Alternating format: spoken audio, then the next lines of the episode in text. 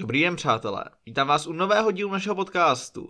A dneska jsme tu po poměrně krátké době s dalším dílem rubriky Pod radarem. Dneska jsme tu také po trochu delší době jenom ve dvou, takže já tu vítám Honzu. Dobrý den. Ale aby to nikomu nebylo líto, tak zdravím také Adélku a samozřejmě temného rytíře našeho podcastu Nelu. A teď už se můžeme vrhnout na náš dnešní film.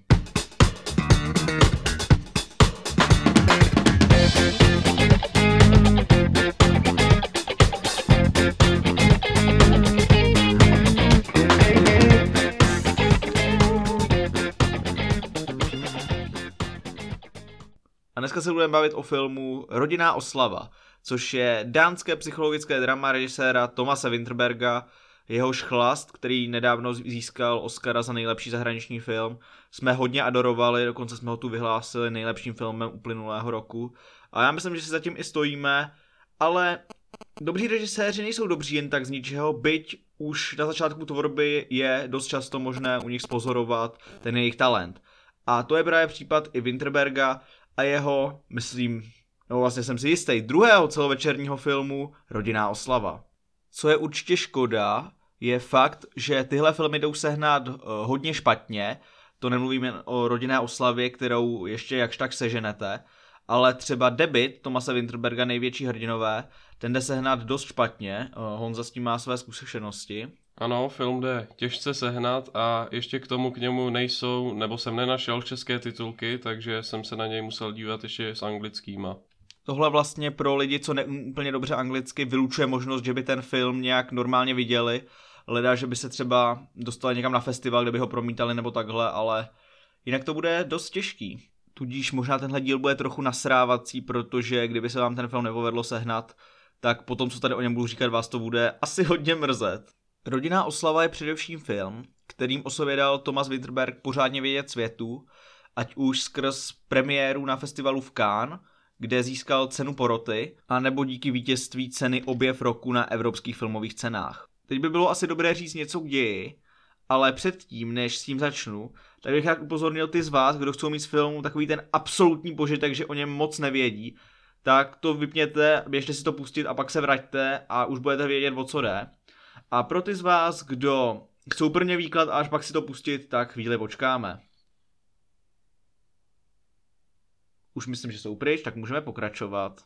Film Rodinná oslava vypráví příběh Christiana, který se vrací z Francie do Dánska na oslavu 60. narozenin svého otce Helgeho. Hned v úvodu snímku potkává, když jde podél silnice, svého bratra Michaela, který kolem projíždí se svou rodinou autem. Michal je takový trochu cholerický a mírně šílený a násilnický člověk a okamžitě svou rodinu vyhodí z auta, aby tam udělal místo pro Christiana, který je takový milý a tak říká, že se tam vejdou všichni. Michal na to však neslyší a tak rodinu nechají kolem silnice e, samotnou a s Christianem jedou napřed. Oslava se po příjezdu všech pozvaných pomalu rozjíždí a v jednu chvíli si Christian vezme slovo před přípitkem a chce svému otci přednést projev, který si pro něj připravil. Nazval ho Jak se tatínek šel koupat. Skrze tento projev dojde k jednomu velkému odhalení, které v průběhu děje podstupuje zkoušku o své pravdivosti. Tak, to byl takový nástín děje, já myslím, že jsem nic zásadního neřekl, abych vám neskazil to překvapení z toho filmu. A teď už se asi podíváme na trochu rozbor toho filmu, protože vám ho vlastně doporučil a na tu tvůrčí stránku.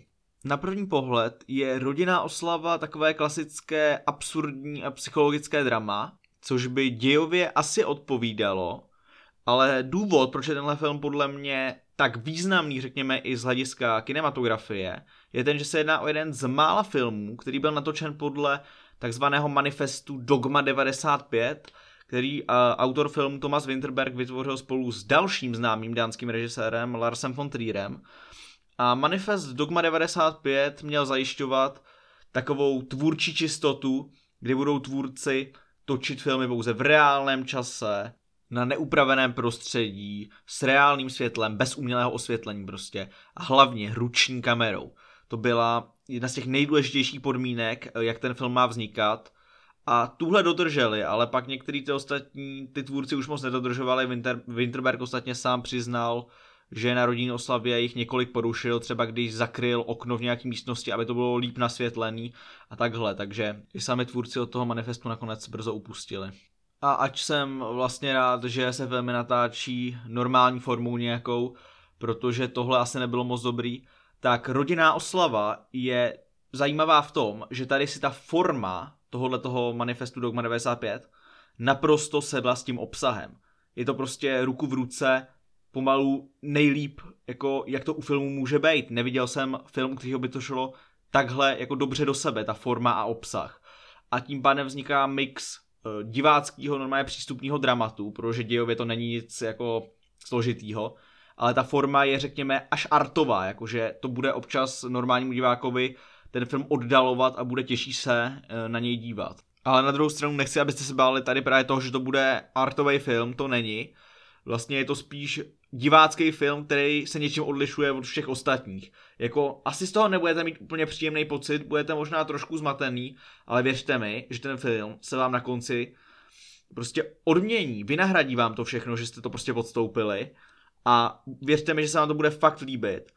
A to nemluvím si jenom o celkově vyznění toho filmu, nebo to, co vám ten film dá emočně, ale i jako filmařsky prostě, tam jsou hrozně zajímavý záběry, některé scény, prostě třeba jedna scéna v koupelně, kterou nebudu dějově moc specifikovat, tak to je normálně fakt hororový, jako tam je hororová atmosféra víc než u spousty hororů.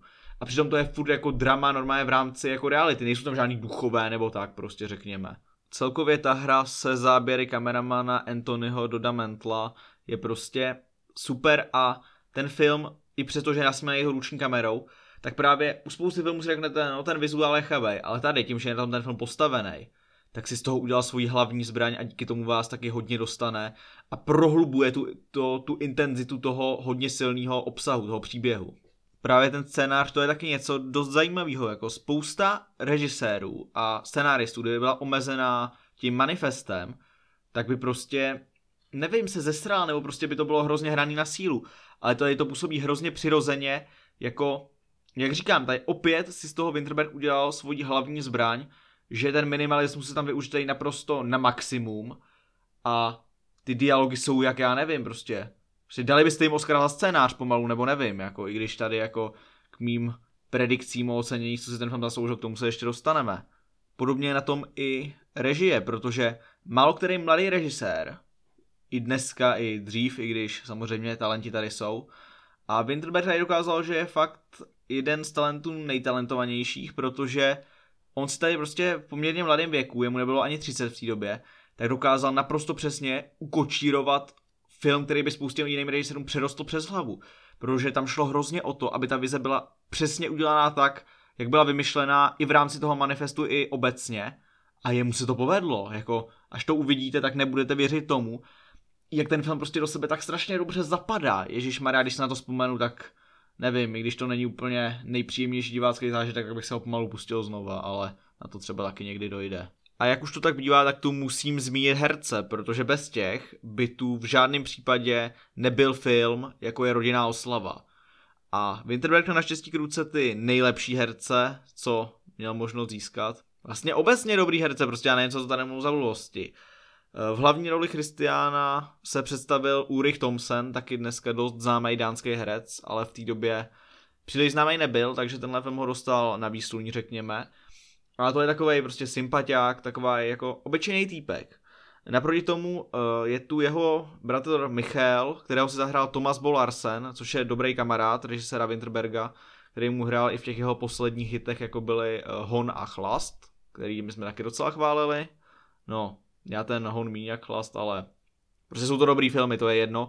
A Larsen je dobrý herec a tady si právě zahrál toho cholerického a trochu debilního Michaela, takového uličníka, řekněme. Nevím, jak bych to líp popsal.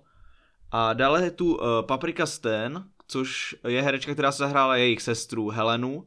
A ta je ve své roli taky velmi dobrá, byť ta se už tolik neproslavila jako oni dva. Pak jsou samozřejmě představitelé jejich rodičů uh, Henning Moritzen, který se hrál jejich otce Helgeho a Birte Neumann, která si zahrála jejich matku Elzu. A ty jsou ve svých rolích také naprosto úžasní, i když až ten film uvidíte, tak pochopíte, proč mi tak trochu zatrnulo. A dalším takovým zajímavým hereckým příspěvkem je tam sám režisér Thomas Winterberg v cameo roli taxikáře, který tam řekne tak asi tři slova dohromady. Takže suma sumárum, máte tam jednoho velmi, ale velmi talentovaného režiséra a scénáristu, kupu strašně dobrých herců a jeden barák a taky milion třista tisíc dolarů, nebo kolik to bylo v přepočtu. A s tím si musíte vystačit na jeden film. A já si neumím představit, že by si s tím někdo vystačil líp než Winterberg v tomhle svém filmu. Ono se říká, že omezený možnosti realizace zvyšují kreativitu, ale tady to podle mě ani nebylo potřeba, protože ten formát k tomu naprosto sedí, takže on ani vlastně podle mě moc peněz nepotřeboval, protože on přesně věděl, jak to udělat tak, aby to bylo minimalistický, ale zároveň, aby to fungovalo tak, jak on chce. A to byla samozřejmě výhoda pro něj. A celkově si myslím, že i s tím omezeným rozpočtem, tak ten film strčí do kapsy spoustu mnohem dražších filmů, které jdou třeba dneska do kin. Což z toho vychází jedno takové neúplně příjemné překvapení, které už jsem tady ale nastínil. Ten film v zásadě nebyl nominovaný ani na Oscara za zahraniční film, pouze eh, měl nominaci na Zlatý globus v téhle kategorii, ale nevyhrál to. A celkově ho na tady těch větších oceněních úplně odignorovali. On měl právě spíš úspěch v Evropě a na festivalech ale já to vůbec nechápu, protože moc takovejhle zahraničních filmů, který by si to vyloženě zasloužili toho Oscara, tak není. Většinou to vyhraje nějaká taková ta větší sázka na jistotu, která ty akademiky pohladí. Ale podle mě v té době by to byl právě tenhle film, jako dneska bych to pochopil, že by to nevyhrálo, ale v té době mi to nedává moc smysl, no. Což asi dokazuje, proč si ten film zaslouží být v téhle rubrice.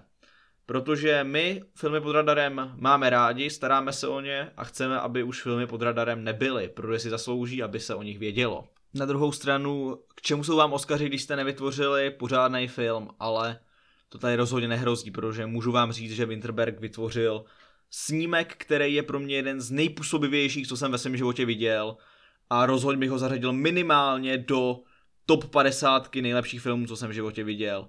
Ale kdyby to šlo na, čistě o tu působivost, tak by byl daleko, ale daleko výš. Z toho jste už možná pochopili, jak vám tady ten film v zásadě vnucuju, ale věřte mi, je to opravdu velmi silný filmový zážitek a pokud přistoupíte na pravidla hry, kterýma se tenhle film řídí, tak budete sakra unešený a myslím, že na tenhle film dlouho nezapomenete po zhlédnutí, jestli vůbec někdy. Pak vám ho samozřejmě můžu doporučit, pokud jste studenti psychologie nebo sociologie a řešíte, když lidé nosí ve společnosti masky nebo tak něco, řekněme. Protože to byste si mohli tímhle filmem trošku zpříjemnit studium, ale to je samozřejmě takové to mrk mrk. Pokud se na rodinnou oslavu necítíte, tak si aspoň puste ten Winterbergův chlást, protože to je opravdu, řekl bych, divácky vděčný a daleko přístupnější.